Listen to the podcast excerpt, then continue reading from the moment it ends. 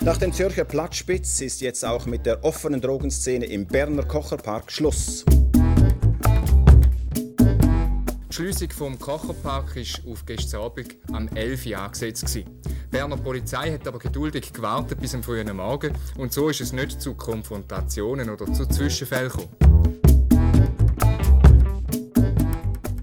Es ist ein dunkles Kapitel vor Stadt Bern, das dann vor 30 Jahren zu Ende gegangen ist. Ein Kapitel mit Bildern, die auch heute noch immer vor allem eins auslösen: Ungläubigkeit. Bilder von einem Rasen, der mit Tausenden von Spritzen übersät ist. Bewusstlose Drogenkranke, die auf offener Straße reanimiert werden. Eine abendliche Ansammlung von über 1000 Süchtigen, die kaum gewusst haben, wo sich der nächste Schuss setzen. Mit der Räumung vom Kocherpark, wo Anfang 90er Jahre die zweitgrößte offene Drogenszene in ganz Europa war, ist punkto Drogenpolitik viel Wichtiges angestoßen worden in der Stadt Bern. Wie war das damals vor 30 Jahren und was ist seither passiert? Das ist eines von diesen Themen, die euch, liebe Leserinnen und Leser und liebe Hörerinnen und Hörer, diese Woche bewegt hat. Der Thomas D. schreibt, ich bin vor 36 Jahren auf die Welt gekommen. Diese Bilder von Bern zu sehen, macht mich sprachlos. Ich hatte dann ja keine Ahnung. Das war nur einer von zahlreichen Kommentaren zu einem Interview von unserem Redaktionskollegen Andres Marti, wo er mit der Berner Suchtexpertin Rahel Gall geführt hat. Er hat das Interview, wie wir schon gesagt haben, anlässlich vom 30 Jahre Jubiläum. Gut, ich weiß nicht, ob man da wirklich einem Jubiläum kann reden kann. Das ist irgendwie ein bisschen, ein bisschen unpassend. Aber eben am 31. März ist es 30 Jahre her, wo der Kocherpark geräumt ist worden. Wir verlinken euch das Interview in den Shownotes, verlinken, dass ihr es nachlesen könnt. Ja, und in der vierten Folge von Gesprächsstoff wollen wir nochmal zurückgehen zu dem denkwürdigen Tag Ende März. Mein Name ist Sibyl Hartmann. Und ich bin der Noah Fend und wir machen das, zurückschauen, zusammen mit der Barbara Mühlheim, die die Szene im Kocherpark als Sozialarbeiterin selber miterlebt hat. Und wir machen es zusammen mit dem Jürg Spori, der die Räumung vom Kocherpark als Reporter damals für die Berner Zeitung begleitet hat. Ich war dann knapp 10, 1992. Hast du irgendeine Erinnerung? Ja, ich kann mich tatsächlich noch erinnern, dass wenn wir aber, also ich bin nicht in der Stadt Bern aufgewachsen, sondern ähm, in einem Dorf und wenn wir aber auf Bern gegangen sind, haben meine Eltern tatsächlich ähm, über das geredet und ich einfach so vage Erinnerungen daran, an die Beschreibungen und etwas, was mir wirklich geblieben ist, dass man dann saubere Spritzen hat abgegeben ähm, an die Drogensüchtigen. Und in meiner Welt ist das dann einfach irgendwie nicht ganz aufgegangen, und ich dachte, ja, aber wenn man denen ja Spritzen zur Verfügung stellt, dann können sie sich ja erst recht spritzen. Also das ist irgendwie, das habe ich dann überhaupt nicht verstanden, natürlich. Mhm. Aus, ja, aus einem Blick von einer, von einer Zehnjährigen. Es ist dir aber geblieben aus Erzählungen. Also du hast nicht irgendwelche Bilder, wo du noch dich magst daran erinnern, wo du gesehen hast als junges Mädchen? Nein, ich weiss einfach so die Richtung. Meine Mutter ist dann im Hirschgraben runter tanzen und ich dann später auch. Und echt so alles, was in die Richtung Kocherpark gegangen ist, das war wirklich so ein, so ein rotes Tuch, vor allem wenn es dunkel wurde. Das habe ich gewusst, aber gesehen, ähm, Bilder live oder so, habe ich wirklich nie. Aber apropos die, die ähm, Spritzenabgabe, das war dann etwas ganz Neues. Gewesen. Und ähm, Barbara Mülheim, wo du ja ein Interview mit ihr geführt hast, ist eine von denen, die das neu gemacht hat und dann die Abgabe von der sauberen Injektionsnadel an die Abhängigen initiiert hat und im Kocherpark auch gemacht hat. Ganz genau. Sie äh, ist nicht nur Sozialarbeiterin, gewesen, sondern hat in verschiedenen Funktionen für verschiedene Stiftungen und Kontakt- und Anlaufstellen geschafft und immer wieder so mit Suchtkranken Kontakt gehabt oder ist eigentlich ein ganzes Berufsleben äh, hat sie, hat sie dem Engagement gewidmet. Sie war nebenan in der Politik tätig, gewesen, früher in der SP, zuletzt für die GLP im Grossen Rat vom Kanton Bern. Und ähm, ich habe sie zuerst gefragt, ganz am Anfang von unserem Gespräch, warum sie sich eigentlich dafür entschieden hat, ihr Berufsleben der Arbeit mit Suchtkranken zu widmen. Ja, ich habe aus meiner eigenen Geschichte als Jugendlicher am Gimmer ähm, die ersten Kontakt gemacht mit Kolleginnen und Kollegen, die süchtig und habe gesehen, wie schnell es geht, man eigentlich in Abhängigkeit hineinkommt. Und habe es dann immer als sehr spannendes Arbeitsfeld später angeschaut, wo einerseits Drogenpolitik ein eigenes Feld ist und aber auch der unmittelbare Kontakt mit Süchtigen und mit einer Stadt, die sich entwickeln muss, dem Problem annehmen. Sehr, so für mich alle ja, die strategische Ebene, die mir immer wichtig war, auch können abdecken Wie hat es genau ausgesehen? Was haben Sie genau gemacht hier im, im Kocherpark vor 30 Jahren? Was hat mich dort angetrieben zu dem Engagement? Also ich war ab den 90er Jahren zuständig für die AIDS-Prävention. Das war die Hochburg mit der AIDS-Problematik. Und in diesem Zusammenhang hatte ich nachher auch die Verantwortung in der offenen grossen Szene, eigentlich die AIDS-Prävention, das heisst unmittelbare Spritzenumtausch, Projekt so zu lancieren und so fast 24 Stunden durchzuführen, dass wir eigentlich sicherstellen können, dass jeder, der will konsumieren wenigstens eine saubere Spritze hat. Das war das eine. Ganz schnell in Realität haben wir merken, aha, da gibt es noch ganz andere Aufgaben. Wir mussten sehr schnell auch müssen die sogenannten ÖODs, also Überdosierungen von Konsumierenden, können, ähm, ähm, reagieren darauf und haben ja sehr gassennahe junge Männer gehabt, mit denen zusammen in dem Sinne ein erstes Hilfeprojekt aufbeistellen. Die haben das eigentlich, also wenn ich das richtig verstehe, wie so ein mit aufgebaut und mit, also sind ja wie mit, mit der Entwicklung von der Drogenszene mitgegangen. Ist das schwierig gewesen? Schwierig ist das falsche Wort. Es war sehr spannend für mich, weil ich relativ viel von meinen Annahmen und so wie ich geschafft habe revidieren. Und das ist denke ich der grosse zentrale Punkt in der Drogenarbeit der 80er 90er Jahre. Während der 70er Jahre Drogenarbeit, Drogenpolitik repressiv war, sind wir Ende 80er Jahre zum Glück in ganz starke schadensmindernde Ansätze hinein. Das heißt, wir Arbeitsprojekte, mit Kontakt- und Anlaufstellen. Und haben aber so ein der Repression, den begrenzenden Anteil, zu wenig Acht gegeben. Wie ist es überhaupt zu dieser offenen Drogenszene im Kocherpark?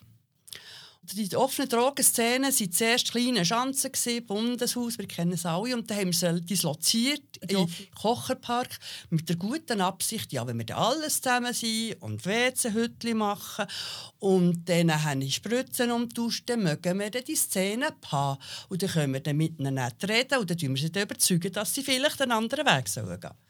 Und dort sind wir dann auf die Nase gefallen. Warum? Weil wir sehr schnell gemerkt haben, die Szene hat eine Dimension angenommen, eine Grösse. Am Morgen, wenn ich um 9 Uhr bekam, hat es vielleicht 20 Leute gehabt, die dort geschlafen haben, übernachtet. Bis am Abend ist es auf 1000 bis 2000 Leute angeschwollen, muss man wirklich sagen. Es war ein und Gehen. Ich hatte teilweise zwischen 500 bis 12'000 Spritzen pro Tag abgegessen. Ich kann mir vorstellen, die Dimension. Warum war das so? Gewesen? Weil einerseits die ganze Westschweiz eine sehr andere Drogenpolitik hatte. Das heisst, die sind alle auf Bern zum Beispiel Spritzen holen, haben auch noch konsumiert. Und andererseits, weil wir auch die Frage, wie tut man die Szene, wenn, illegale, wenn es um einen illegalen Handel geht. Wo ist die Rolle der Polizei und der Repression haben zu wenig akzeptiert, dass es die braucht über das Gleichgewicht von, von Repression und unterstützenden, begleitenden äh, Massnahmen, wenn wir dann nachher noch reden. Ich möchte noch ganz schnell äh, dort über ihre Tätigkeit vor, vor 30 Jahren in dem Kocherpark bleiben.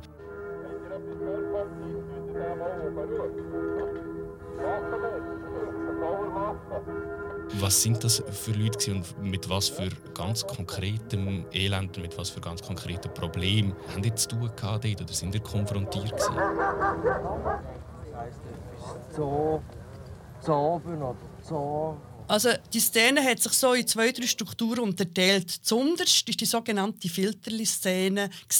Das sind die Leute, die verslummt sind. Das sind die Leute, die nicht mehr Geld hatten, zum Heroin zu kaufen, sondern die haben nur noch das Heroin, das sie gebraucht haben, de facto sich selber erwirtschaftet, weil sie saubere Spritzen, saubere Löffel haben, den Konsumenten zur Verfügung gestellt, um Heroin aufzulösen und für das der sogenannte Filter bekommen. Das war ein Zigarettenfilter, wo man als Drogenkonsumierende in das Heroin eintaucht und über den die Spritze aufzieht, damit keine Dreckpartikel sind.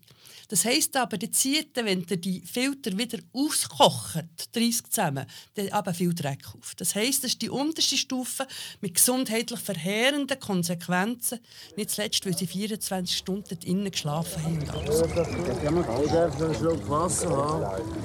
Ja, haben. Ja, Ja, ist gut.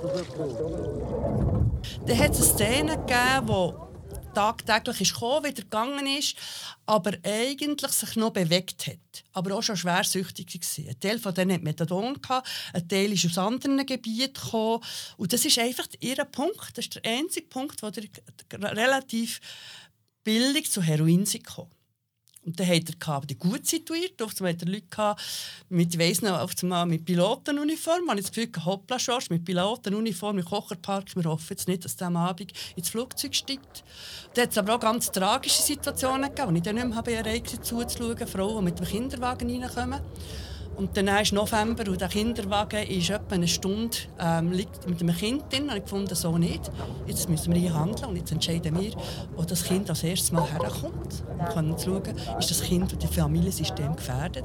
Und ich glaube, ganz extrem war es am Freitagabend. Die müsst euch vorstellen, das war so wie Feierabend-Bierstimmung. Die haben nicht alle bei uns das Feierabend-Bier genommen, sondern den Feierabend-Heroin-Kick. Sugar, Gocki, Lappen, halbe Grämmli. Das heisst, es waren integrierte Leute, die fünf Tage gearbeitet haben und sich am Freitag am Abend neben dem Bier eben noch einen Kick, weil sie eigentlich süchtig waren, Kick gelandet haben. Und dort war es gefährlich. Wir haben pro Tag zwischen 10 und 38, wir 38 Beatmungen gemacht von Überdosis. Und was heisst das? Das heisst, dass irgendwie meine Leute, die in einem Wohnwagen Spritzen getauscht haben, hat denen geschrien, oh, der, bei diesem Ton. Dann musste er schauen, dass er innerhalb einem Minute, zwei bei der Person die am Boden liegt, weil als erstes ist er schon ausgenommen worden. Ausgenommen heisst, die anderen Konsumierenden haben schnell alles, was an Wertsachen ist, genommen. das heisst, die hätten schon müssen als erstes sicherstellen Das heisst, es ist eigentlich eine immense Gleichgültigkeit untereinander. Der Respekt voneinander ist verloren gegangen. Also die, die, die, die Szene hat sich auch aufgelöst in den moralischen Wertstrukturen. Das mhm. hat mich ganz verrückt gedacht, das dem zuzuschauen. Also enorm viel Elend. Ihr habt auch hunderte Menschen reanimiert in, dem, in dieser ja. Zeit, die ihr dort gearbeitet habt. Hund, beim Hundertsten habe ich aufgehört zu ähm, zählen, ja.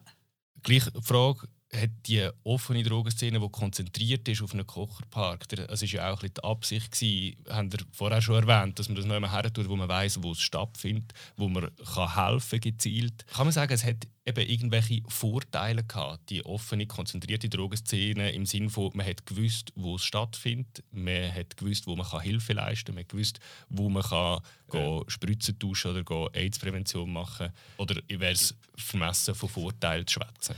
Nein, ist nicht vermessen. Das war ja unsere Idee. Alles unter einem Hut zu haben, dann weiss man, wo die Leute sind und dann kann man helfen.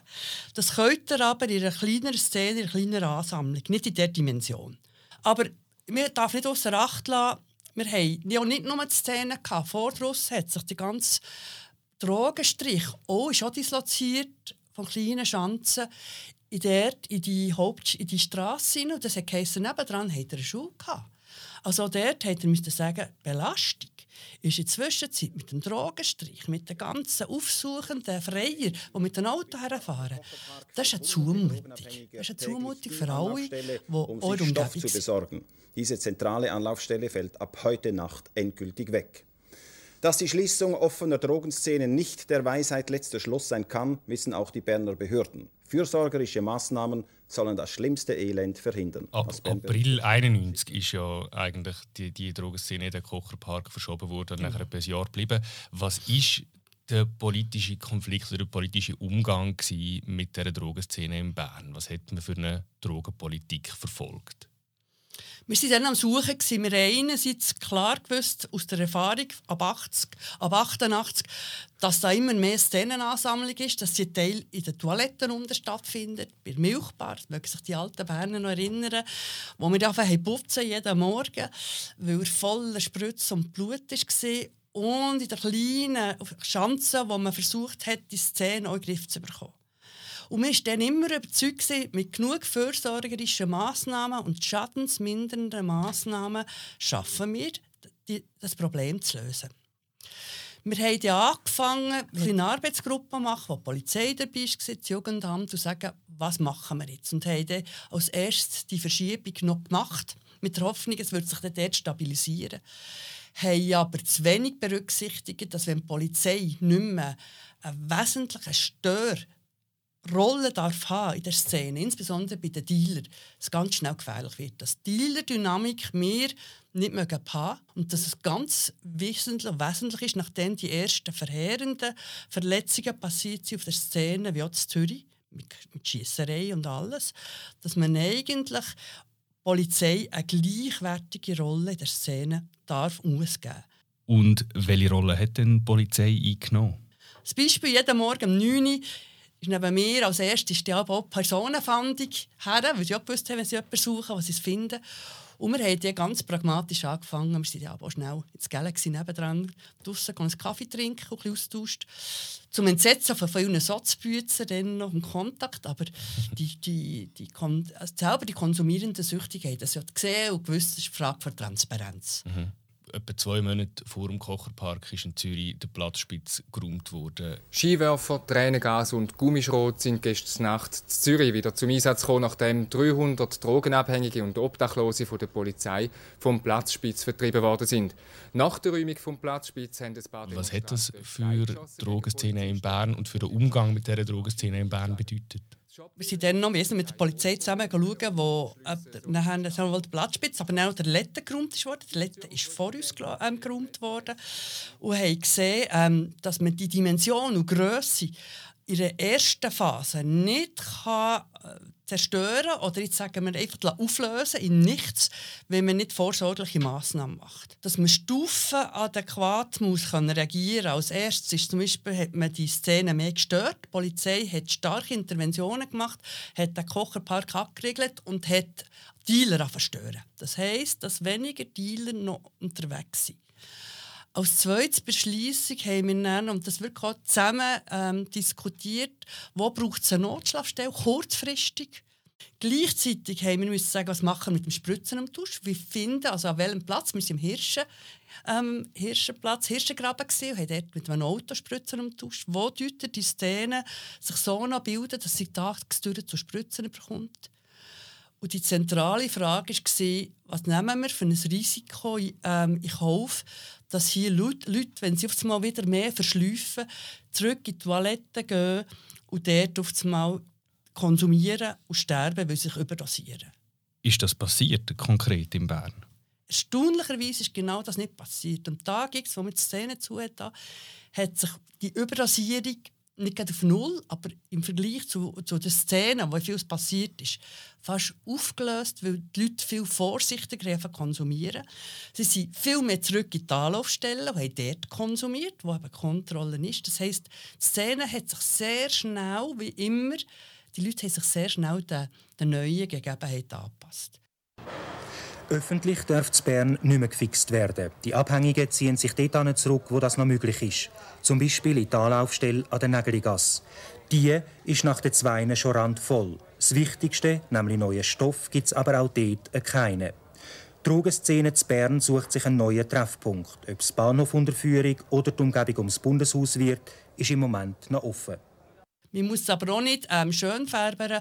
Da hat es auch Repression gebraucht von der Polizei, die jede Ansammlung rundum wieder hat auflösen Es geht also so ein bisschen um ein Gleichgewicht zwischen den fürsorgerischen und schadensmildernden Massnahmen und eben auch Repression. Wie sind ihr eigentlich damals zu dem Plan von der Räumung vom Kocherpark gestanden? Für mich war relativ klar, als ich die erste, am Morgen um 9 Uhr den ersten Jungen tot in der Szene auf einer Bank gesehen, habe ich gesagt, so, so, das ist fertig, Müllheim. Das können wir nicht mehr verantworten.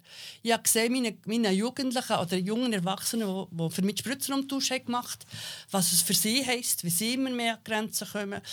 Jetzt müssen wir nicht mutig sein, jetzt müssen wir klar sein und sagen, jetzt sind wir mit der Polizei, mit der Stadt Bern zusammen, das dritte als Hauptverantwortliche, gehen wir hier und sagen, so ist fertig. Aus heutiger Sicht, welche, welche politische Tragweite hat der Beschluss zur Räumung des Kocherparks gehabt? Also rein ohne offene Drogenszene hätten wir keine Heroinverschiebung.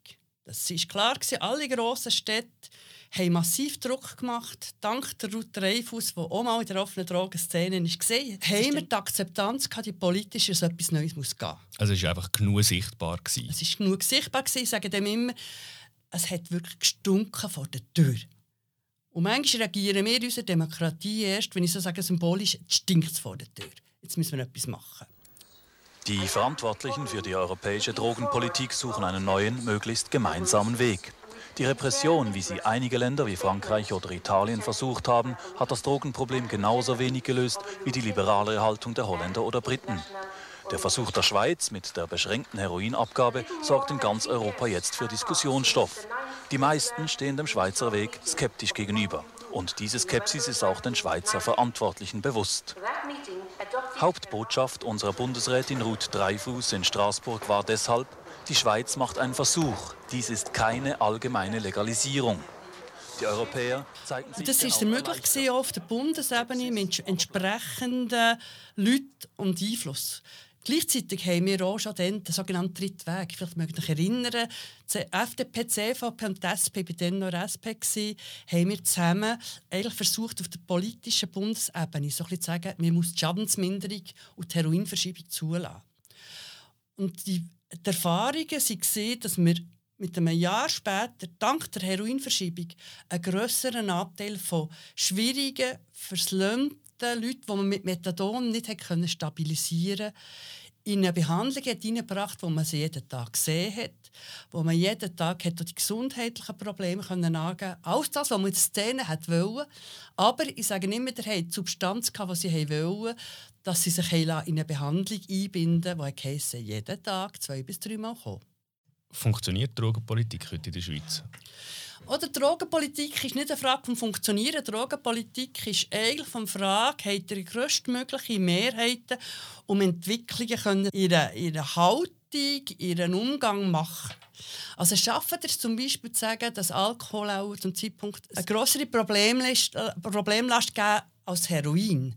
Dann müsst ihr aber das Heroin zur Normalität zurückführen. Normalität in Anführungszeichen, um zu sagen, ohne Heroinkonsumierende kann arbeiten, ohne Heroinkonsumierende kann Familie, kann Kinder erziehen. Das ist alles möglich unter gewissen Vorgaben. Das haben wir teilweise geschafft.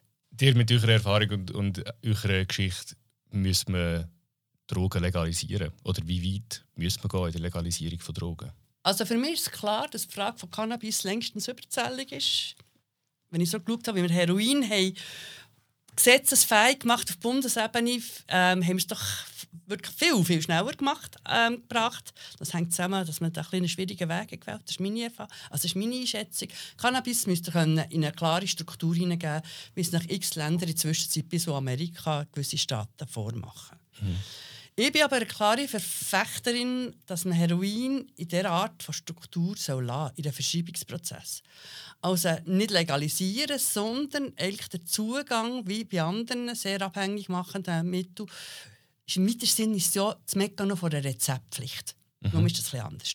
Dass eine Struktur Profis im Zusammenhang mit ärztlicher Kontrolle und Abgabe. Da könnt ihr auch mitgeben bei stabilen Leuten. Aber das, diese Substanz ist mit heikel, das gleiche mit Kokain, für kontrolliert auszugeben.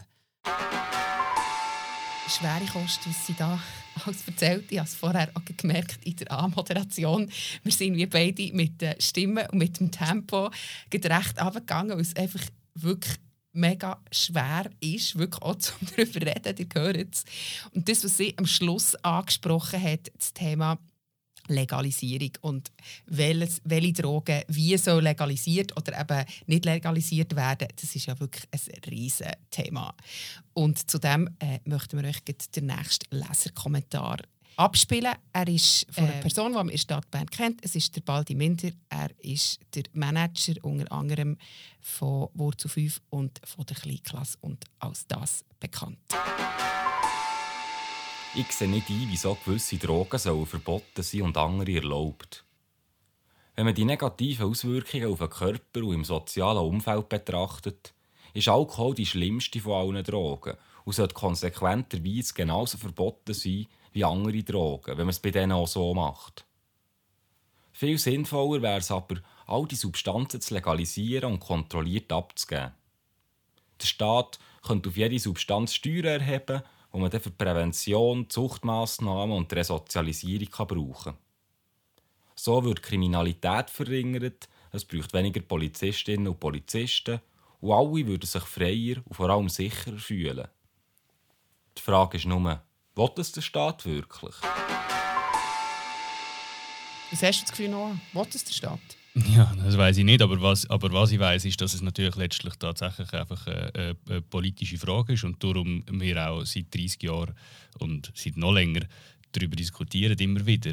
Ähm, und aber Alkohol ist ja schon noch recht speziell. eigentlich ist es ja ja, natürlich, aber also Nikotin ja auch. Und das ist ja so ein bisschen das Problem. Oder man kommt vom Nächsten ins Übernächste ins Überübernächste und man kommt vom Nikotin zum Alkohol, zum Cannabis, zum Ecstasy, zum und so weiter. Und die Frage ist, tun wir es legalisieren? Will das der Staat mit den genannten Argumenten im, im Kommentar?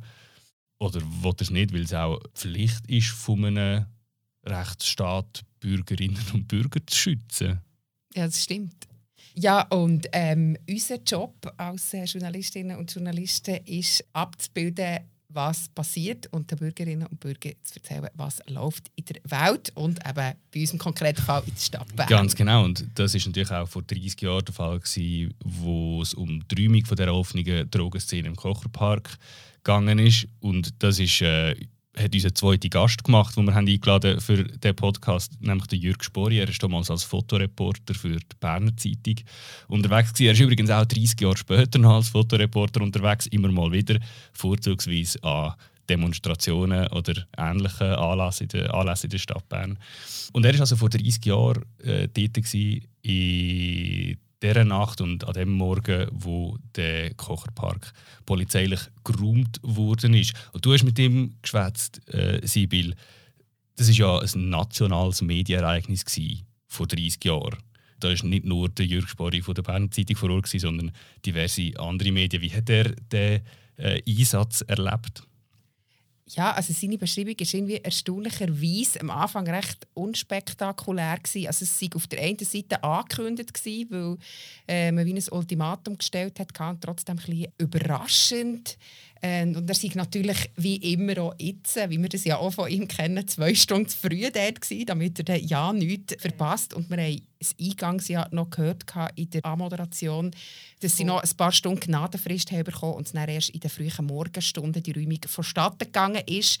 Und ähm, eben, er hat gesagt, die Räumung sei, äh, Zitat, sehr human abgelaufen und äh, Polizisten sind nicht wie heutzutage in der ganzen Grenadieruniform eingefallen, sondern haben dann sogenannte weiße Mützen angehabt, hat er gesagt, und sie haben Stühle und Tische aufgestellt, für das all die, die, die, die Leute können erfasst werden konnten. Das war ein riesengroßer ähm, administrativer Aufwand. Gewesen. Also, ich habe mir jetzt das immer, als ich von dieser Räumung gehört und gelesen habe, habe ich mir das ein bisschen, ähm, also es ist jetzt vielleicht ein unpassender Ausdruck, aber irgendwie ein bisschen spektakulärer vorgestellt. Mhm. In dem Moment, wo die Räumung anfängt, sind dort, halten sich noch Süchtige auf in dem Kocherpark. Und der Jürg Spohr ist Reporter, hat eine Kamera dabei. Äh, man sieht dort sehr wahrscheinlich auch viel Leid, viel Elend. Wie geht er mit dem um als Fotoreporter? Was macht er und was macht er auch nicht? also man muss vielleicht auch ein sagen, dass es wie mit dem Punkt, wo er die Räumung stattgefunden hat, ist es ja dann wirklich wie vorbei gewesen. Er hat wirklich auch so ein bisschen von der Zeit vorher erzählt und ja, das habe ich ihn wirklich auch gefragt, wie er mit dem Thema Nähe und Distanz umgegangen ist und wie er das geschafft hat und er hat Folgendes gesagt. Es ist meine Aufgabe als Reporter, eine gewisse Distanziertheit zu haben überall. Das ist mir äh, meistens gelungen und ab und zu halt nicht. Ich habe natürlich privat das auch müssen verkraften nachher. Ich bin viel in die Berge wandern, dass ich das Elend wirklich ein bisschen von mir schieben konnte. Aber wenn ich hinter der Kamera bin, dann gibt es einfach nur eins, durch den Sucher schauen und fotografieren, was ist. Und viel siehst du nachher erst auf den Bildern, dann ist mir noch in die Dunkelkammer, das war eine schwarz-weiß Fotografie vor 30 Jahren, dann hast du auf dem Negativ wieder etwas Neues gesehen. Du hast ja erst gesehen, wenn du in der Dunkelkammer bist. Heute kannst du drücken oder digital. Ich habe auch noch gefragt, ob er irgend so ähm. ein bestimmtes Bild hatte, das für ihn mega wichtig war. Und er hat es dann so ein bisschen beschrieben. Beim einen ist sogar ähm, Jürg Spori, der sonst nie um das Wort verlegen ist, am Schluss fast die Stimme weggebrochen. Wir hören schnell in die Beschreibung rein. Also das aus dem Archiv, das ist oft veröffentlicht worden. Äh, da haben sie sich natürlich in der Bahnhofstoilette reingedrückt. Äh, Im Winter war es so kalt im Kocherpark. Da sind sie eben in die Wärme geflüchtet, in Bahnhof Unterführung, Christophelgasse. Und dort habe ich Bilder gemacht in die Toilette. Das war also grässlich. Gewesen. Und das Bild, das nicht ist veröffentlicht wurde, ich habe eine Lehrtochter kennt beim Bäckerei Rizzi, Kramgasse. Ich habe vis gewohnt. Und die ist leider auf Drogen, in die Drogenszene gekommen, hat noch den Drogenstrich gemacht. Und die gute Rebecca hat nicht gewusst, wo sich herspritzen. Die Venen am Arm vernarbt, am Haus, in den Füßen. Und ich habe die Frau kennt vor der Bäckerei. Und dann habe ich mal auch die Kamera lassen. Man kennt Schilderungen aus anderen offenen Drogenszenen, wie äh, Platzspitze in Zürich zum Beispiel, wo es auch ab und zu zu Schlägereien oder sogar zu Schiessereien gekommen ist, also zu sehr gewalttätig ausgetragenen Konflikt zwischen Süchtigen. Ich nehme an, das hat es auch in Bern gegeben. Und wie äh, hat der Jürg Spori als Reporter aus dem Umfeld berichtet, wo nicht das ungefährlichste war von allen? Ja, also es hat tatsächlich auch in Bern im Kocherpark hat man von Schießereien gehört und Messerstechereien und das war sicher nicht ganz ungefährlich gewesen. Und ich habe auch gelesen, dass äh, die Einsatzkräfte nur mit Bergschuhen in den Kocherpark sind gegangen wegen der Nadeln am Boden. Ah, weil die sonst die Schuhsohlen durchstochen hätten. Ja, genau. Ja. Das, ähm, also die Beschreibung hat mich wirklich wahnsinnig gedacht und das ist mir ja. Hätte das der Jürg Spori auch gemacht zum Beispiel? Also ist er einmal nur mit Wanderschuhen in den Kocherpark fotografieren? Ja, das haben wir natürlich auch gefragt. Also lassen wir selber rein. Ja, ja, immer gute Wanderschuhe an. Und es ist ja nicht nur, äh, ja, die Spritzen war eine sehr grosse Gefahr, gewesen. auch Laubhäufen. Äh, Kinder haben wenn die in einem Laubhaufen gespielt haben, ist eine Gefahr bestanden, dass sie sich verletzen. Dann war ja das HIV sehr hoch im Kurs. Gewesen, oder? Ja, man musste sehr vorsichtig müssen sein. Aber was auch ganz schlimm war, äh, neben der Szene in der ganzen Stadt, bei den Bushaltestellen, Tramhaltestellen, die Leute sind zusammengekippt. Die Sanitätspolizei, die sind dann noch in weißen Kittel ausgerückt, wie die Ärzte, haben alle rund um die Tour müssen Leute reanimieren in der Stadt. Das war also ein grässliches Bild. Gewesen. Ja, es sind äh, eindrückliche Schilderungen auch von Jürg Spori, der als Fotoreporter dabei war für die Berner Zeitung. Dass er überhaupt auch so nah hergekommen ist und die Bilder können machen die von ihm nachher auch publiziert worden sind, ähm, das ist ja nicht selbstverständlich. Und es ist einfach noch eine lustige Anekdote, weil die beiden Interviewpartner, Interviewgäste, die wir heute hatten für, für die Folge, die haben direkt miteinander zu tun vor 30 Jahren. Genau, der äh, Jürg Spori hat mir heute erzählt, dass er dank der äh, Barbara Mühlheim unter anderem ist so nach überhaupt hergekommen er hat manchmal erzählt, er sei ab und zu von ihr weggeschickt worden. Er hat sich gefunden, nein, hier jetzt gibt es keine Bilder, jetzt kannst du gehen. Und aber auf der anderen Seite hat sie im, im wahrsten Sinne des Wortes auch die Tür ähm, geöffnet. Zum Beispiel, er hat ein äh, Bild gemacht, das äh, man kennt aus den Medien, auf der Bahnhoftoilette wo wirklich äh, ein schwer verdaulicher Anblick ist und dort hat sie ihn hergelassen und äh, hat vielleicht noch irgendwie gesagt, der eine oder der andere, aber ein bisschen den äh, Kopf können wegdrehen Weil, ja, da ist natürlich, muss ich, muss ich ganz klar auch erzählen, hat der Jürg Spor ja gesagt, dass es wirklich dort äh, ja, noch etwas anderes war und noch etwas mehr Vorsicht geboten ist, dass man die Leute auch nicht einfach zur Show gestellt hat, sondern eben vielleicht einfach auch mal, noch mal genauer hergeschaut hat, als vielleicht bei sonst bei einer Szenerie im öffentlichen Raum, wo man ja einfach darf fotografieren er da schon noch mal mehr einfach äh, der Anstand hat walten und dann manchmal die Kamera halt wirklich auch weg da hat. Es ist aus heutiger Sicht ja schier unvorstellbar, dass es solche offene Drogenszenen in diesem Ausmaß und in dieser Größe gegeben hat, wie bis vor 30 Jahren in der Stadt Bern. Ähm, das kann man sich aus heutiger Sicht kaum mehr vorstellen. Und doch bleibt es irgendwie relevant, nicht nur weil es Anstoß war für eine ähm, Weiterentwicklung in der Drogenpolitik, sondern auch, weil man im Grundsatz auch 30 Jahre später und wahrscheinlich auch noch in 30 Jahren über die Frage werden diskutieren, wie gehen wir mit Süchtigen in unserer Gesellschaft um. Weil verschwinden werden es nicht mehr. Zwar die Zahl von, von drogensüchtigen Menschen können reduzieren seither in den letzten 30 Jahren, aber die Suchtproblematik wird, äh, das ist eine Problematik der Menschheit. Die wird es immer geben. Und, und die Frage vom Umgang damit ist eine politische Frage und äh, die wird uns auch in den nächsten 30 Jahren beschäftigen. Das war sie, die vierte Folge von Gesprächsstoff, das mal mit einem schweren Thema.